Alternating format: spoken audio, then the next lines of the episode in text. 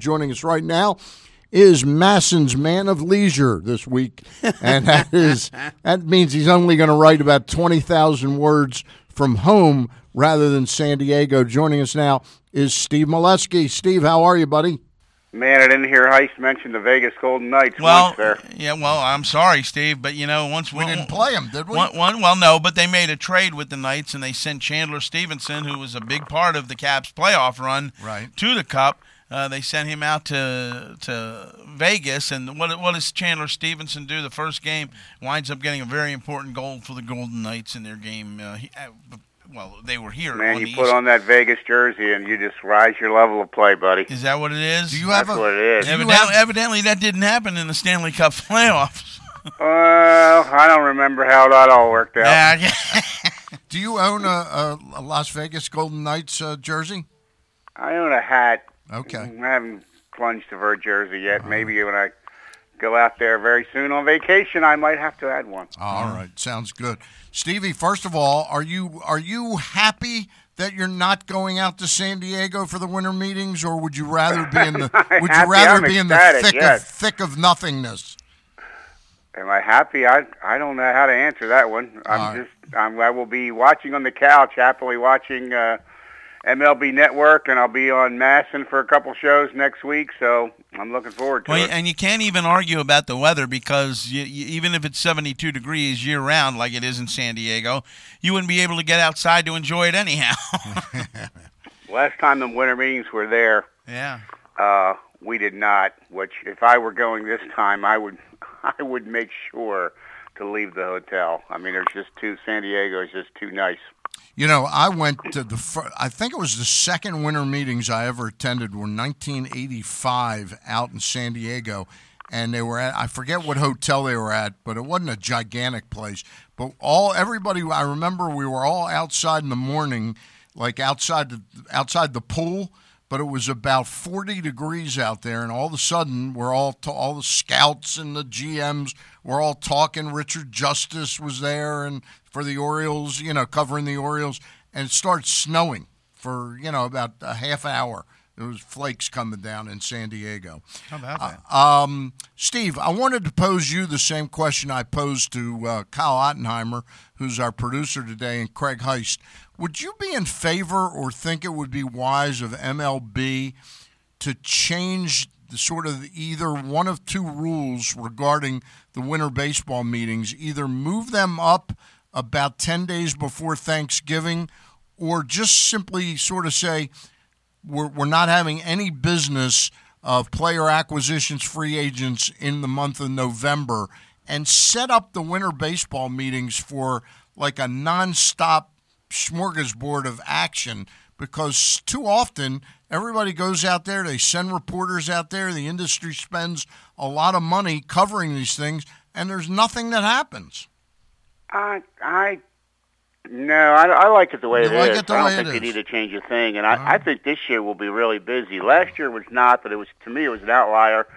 Most years the winter meetings have a lot going on. And most years involving the Orioles, it hasn't. I mean, I don't remember a big deal they made there except last since the J.J. Hardy trade. Um, but I, I don't think. Um, I think around the industry na- nationally, there's always some big stuff going on this year, and this year might be a bombshell. I mean, with Gerrit Cole and all kinds of things going on. So I I think that the this winter meetings look busy. To me, it's it's picked up. There's been more action in in baseball, you know, leading into it than last year, and it was really quiet last year. But Yeah. to me, that was the uh, exception, not the rule. All right. We're talking with Steve Melewski from MASNsports.com. Well, Steve, let me ask you this: in the in the last week, uh, we've seen the trade of uh, Jonathan Villar, and we've also seen the uh, trade of uh, Dylan Bundy. Now, with what the Orioles got back from the Angels for Bundy, uh, one of those players uh, is is one of their top thirty prospects, but. I don't think this is, and I know you're doing your blogs and things of that nature, but uh, you know this is something that the fans have not really taken too well to over the last uh, week here. What what has been your general general reaction to the fans' reaction? I mean, I I think some fa- some fans overreacted on Villar, and I and I think um, you know, I think it came down to, and I think most of MLB agreed with the Orioles by not claiming him on waivers, is that 10 million was too much. I mean, Villar had a great year, and he's going to earn the millions uh, he'll get, um, and you know, the best year of his life.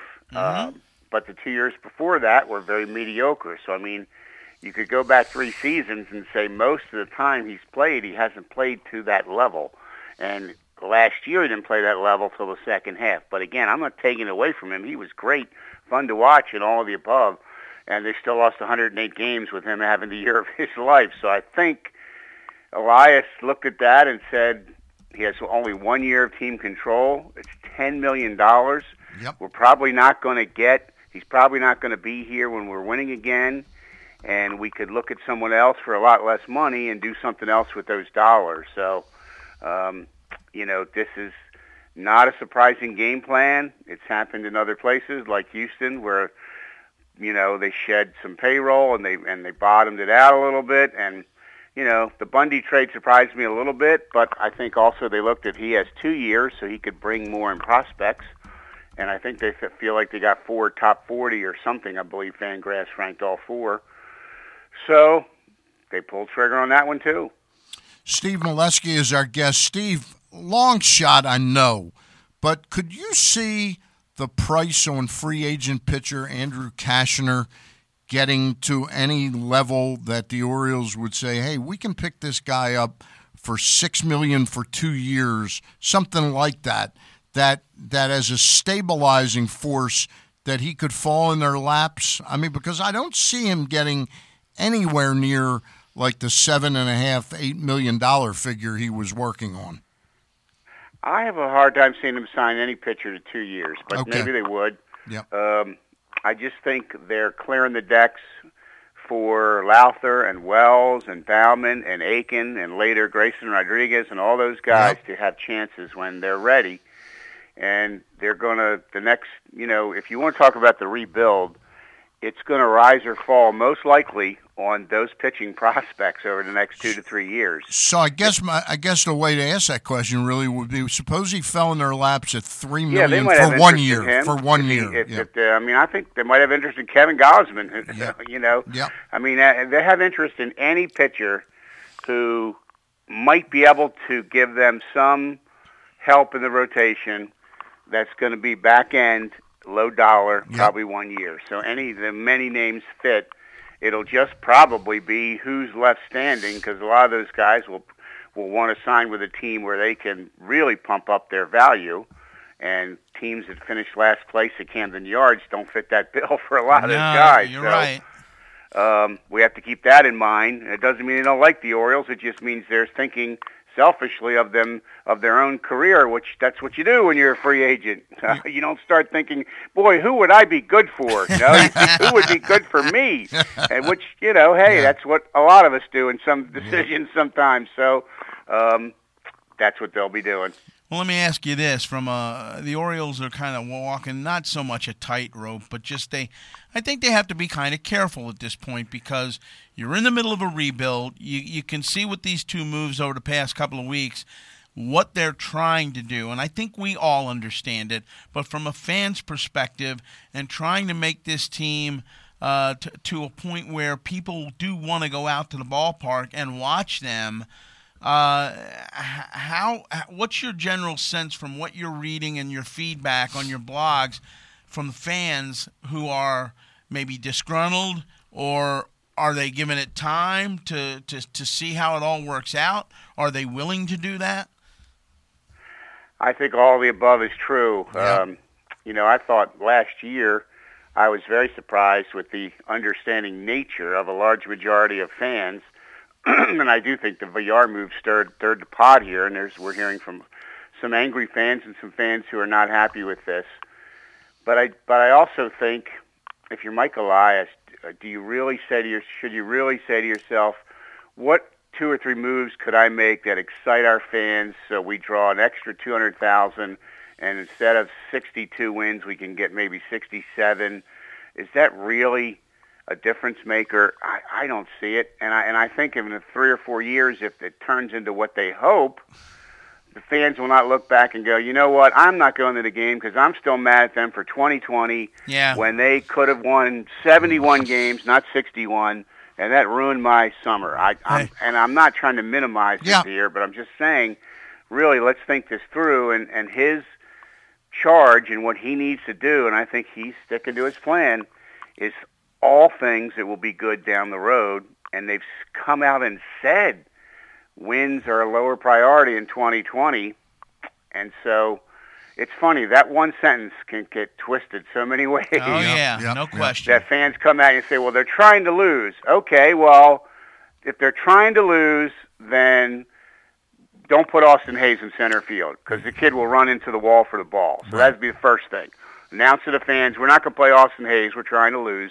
I don't want this kid trying to catch the ball because we want that ball to fall in. We're trying to lose.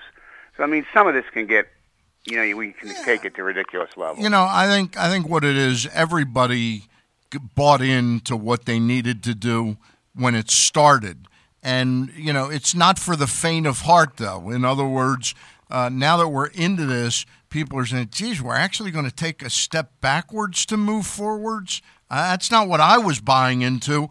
Sort of a linear, uh, progressive, uh, you know, progressing uh, each and every year, straight line up. Uh, I think that's what the reality has hit fans with. And listen, it's up to the club now to come up with some creative ways to sell this product. Uh, and, and I'm not trying to say blow smoke up everybody's, you know what, but uh, it's up to the club to be a little bit more aggressive marketing things. And I think they're doing that. They've got their holiday packages out now. But I wanted to move to another topic real quick uh, while we have you, Steve. Um, the um, the additions on the coaching staff this year. Now they certainly aren't going to draw more fans because they got a better coaching staff, and this is not a knock at the guys that won't be back. But Brandon Hyde and Mike Elias were both hired late to their jobs. This year they had more opportunity. And tell us a little bit about the two folks that they brought in. Well, I don't know too much about him except Fredi Gonzalez Yeah. managing the majors. I've never met him. I don't Okay. know that much about him You'll really. you'll love him, Um, Steve. You'll absolutely love him. yeah, I mean that's great. I mean I I think it's just there's turnover on staff from year to year. There aren't many that stay the same.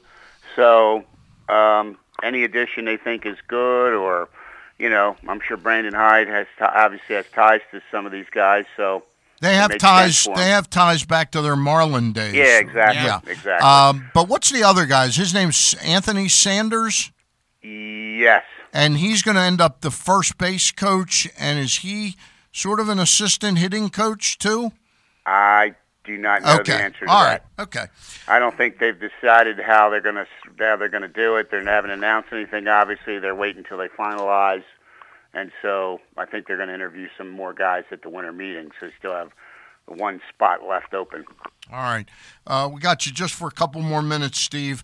You did a great job last year. You were the first person that wrote about Richie Martin based on some conversations you had with folks at Baseball America as being a leading candidate to be taken in the Rule 5 draft. And the Orioles had the number one pick, and they took Richie Martin. This year, I guess they won't have the number one pick. Do they have the number two pick?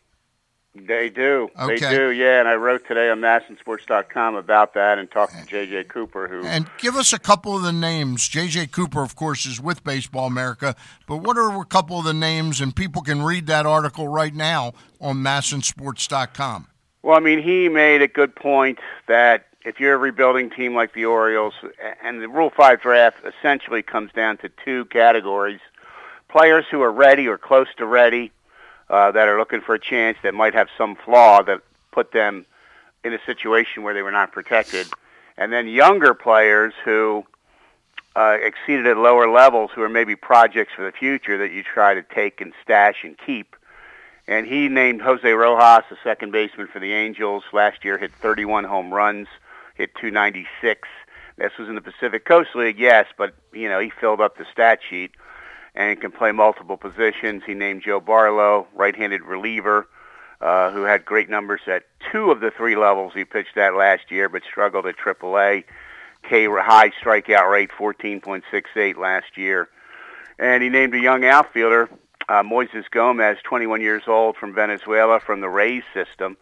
um, who he says has big time legit power, who had a huge year in 2018 in the Midwest League, fell off a little bit last year, Rays number 12 prospect. So he's for the future, you know, and sometimes the international players, because uh, if you're signed at 16, after Yep. five seasons, you're eligible for this list. And so this kid's 21 and he's already eligible. Yeah. But it's kind of like a Santander situation. You're taking a kid, they took him out of A ball. Right. Um, and, and you have to realize he's just not ready to hit in the major leagues the next year.